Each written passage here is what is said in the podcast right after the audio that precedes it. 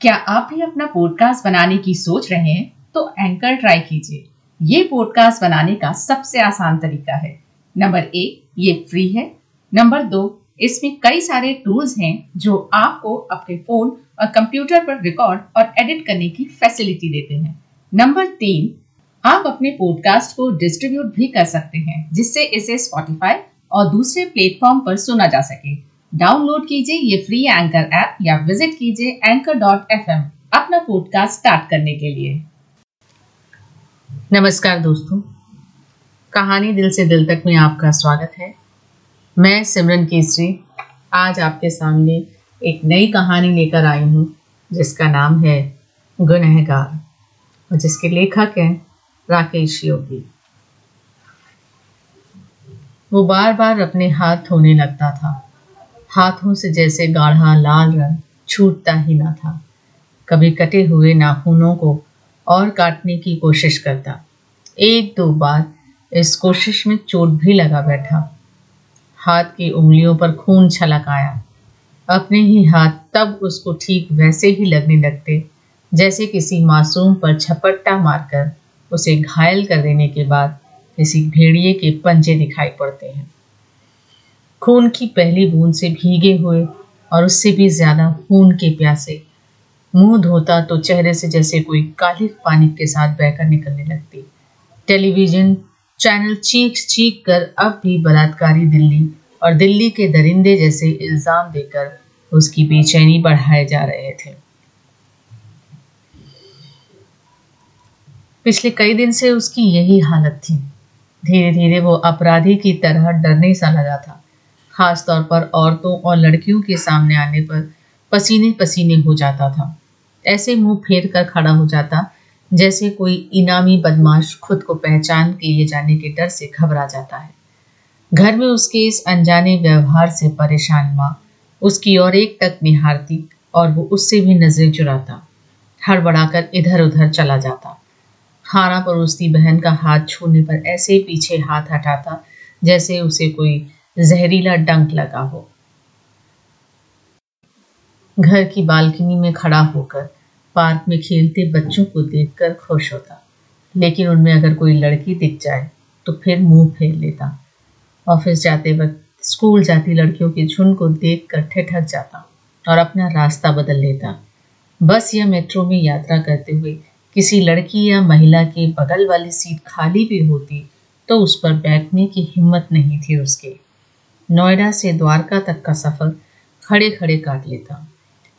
दिन भर की थकान के मारे पैरों में चीटियाँ सी काटने लगती थी, लेकिन फिर भी सारा दर्द उस अपराध बोध के आगे कम पड़ता था, जो उसके मन में समाया था। दफ्तर में काम करने वाली जया और निशा के साथ अब वो कैंटीन में चाय पीने नहीं जाता। वो बुलाती भी है तो नज़रें कंप्यूटर पर गड़ाए काम का बहाना बनाकर टाल देता है। गलती से अगर फ़ाइल लेते देते उनके हाथ से हाथ छू जाए तो फ़ाइल गिर जाती है और ये हैरान, परेशान सा हाथ धोने दौड़ जाता है। बड़ी देर तक कई कई बार हाथ धोता है, लेकिन हाथों से लगा कोई गाढ़ा रंग जैसे छूटता ही नहीं है। हैरान है सब उसके इस अजीब व्यवहार से। अपार्टमेंट के लोग कहते हैं, बेचारे की शादी नहीं हुई, इसीलिए डिप्रेशन में है। दफ्तर के लोग कहते बॉस ने डांट कर नौकरी से निकालने की धमकी दी है। तब से शौक लगा है बेचारे को। बात बात में सबको हंसाने वाला अविनाश, मुसीबतों को अपने हौसले से डराने वाला अविनाश, ज़िंदगी के हर पल को भरपूर जीने वाला अविनाश, बॉस की डांट से डरकर ऐसा हो जाएगा, इस पर यकीन करने का कोई कारण नहीं था। और शादी शादी तो खुद उसने नहीं की अब तक, वरना उसकी माँ तो रोज नई फ़ोटो लेकर तैयार रहती थी। जब तक सुष्मिता अपनी इंजीनियरिंग पूरी कर अपने पैरों पर खड़ी न हो जाए, तब तक वो शादी नहीं करेगा। ये साफ़ साफ़ कह दिया था उसने माँ को। तो फिर क्या हुआ अविनाश को? उसकी आँखों में अजीब सा भय क्यों है? वो आखिर इतना हड़बड़ाया सा क्यों रहता है? ये सारे सवाल उसकी मुँह बोली बड़ी बहन छाया के मन में अब काफ़ी साफ़ शक्ल ले रहे थे। छाया ने यह भी समझ लिया था कि ये कोई दफ्तर का मामला नहीं है। अविनाश के साथ जो कोई भी हादसा हुआ है, उसका उसके मन पर गहरा असर हुआ है। संवेदनशील तो वो है ही, और भावुक इतना कि कॉमेडी फ़िल्म देखते हुए भी आँखें एक दो बार भर ही आती हैं।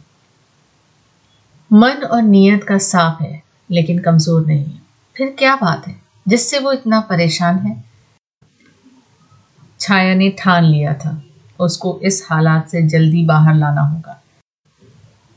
माँ और सुष्मिता से भी बात की। दफ्तर और घर के लोगों से बातचीत के बाद धुंधली सी तस्वीर बनने लगी थी कि अभी की इस हालत में लड़की या महिला का कुछ मामला है। उसने अविनाश से बात करने की कोशिश की, लेकिन वो उससे भी कुछ अनमना सा दूर दूर सा रहने लगा था। काफ़ी कोशिशों के बाद वो मामले की तह तक पहुँच पाई थी। उस शाम जीवन की सकारात्मक ऊर्जा से भरा अविनाश अपनी सोसाइटी में आया था। हमेशा की तरह गार्ड अंकल का हाल चाल पूछते हुए अपने ब्लॉक का पोस्ट बॉक्स चेक कर वो पार्क के पास से गुजर रहा था। तभी उसने देखा कि एक मासूम बच्ची झूले पर झूल रही थी और आसपास खड़े उसके दोस्त झूले को तेज किए जा रहे थे। बच्चे हंस रहे थे और वो बच्ची अब डर की मारे रोने लगी थी। अविनाश दौड़कर पार्क में घुसा और उसने झूले को पकड़कर रोक दिया और बच्ची को गोद में उठा लिया। बच्ची अब भी डर के मारे रो रही थी। उसको सताने वाले बच्चे अविनाश के आते ही डर के मारे इधर उधर दौड़ गए थे। अभी बच्ची को गोद में उठाए उसे बहलाने की कोशिश कर ही रहा था कि अचानक किसी ने कंधा पकड़कर उसे खींचा और एक तेज थप्पड़ उसके कान से होता हुआ दिमाग तक को सुन्न कर गया। बच्ची की माँ ने झटके में रोती हुई बच्ची को उसके हाथ से छीना और धमकाते हुए बोली कि मेरी बच्ची से दूर रहना। सोचना भी मत उसे हाथ लगाने की। वहशी तरिंदे कहीं के। अचानक हुए इस हमले से अविनाश इतना घबरा गया कि वो तुरंत कुछ बोल भी नहीं पाया और तब बड़बड़ाती माँ अपनी बच्ची को लेकर जा चुकी थी। करीब आधे घंटे तक वो एक ही जगह पर खड़ा सारे घटनाक्रम को बार बार याद कर रहा था। हंसती खेलती शाम में जैसे बिजली सी गिरी थी उसके जहन पर। उस पल से वो बाहर निकल ही नहीं पा रहा था। घर पहुँचा तो चैनल पर खबर चल रही थी दिल्ली के दरिंदे। चैनल वाले खबर दिखा रहे थे। तीन बदमाशों ने कैसे एक मासूम बच्ची को बहला, फुसला कर अगवा किया और फिर उसके साथ। चैनलों पर भरमार थी ऐसे खबरों की और साथ ही में मासूमों को ऐसे हादसों से बचाने वाली अनेक हिदायतें भी। किसी भी अजनबी से दूर रखे बच्चों को। कोई अजनबी बच्चों को छुए तो तुरंत रोके और कड़ी कार्रवाई करे। अविनाश को चैनल पर चल रहा एक एक शब्द अपने कानों में पिघले सीसे सा उतरता महसूस हो रहा था। उसको लगने लगा था जैसे वो कोई दरिंदा है और उसके हाथ किसी भेड़िए के पंजों की तरह है, उन पर खून लगा है। एक गलत फहमी का हादसा उसके खरे मन पर एक खरोच की तरह दर्ज हो गया था।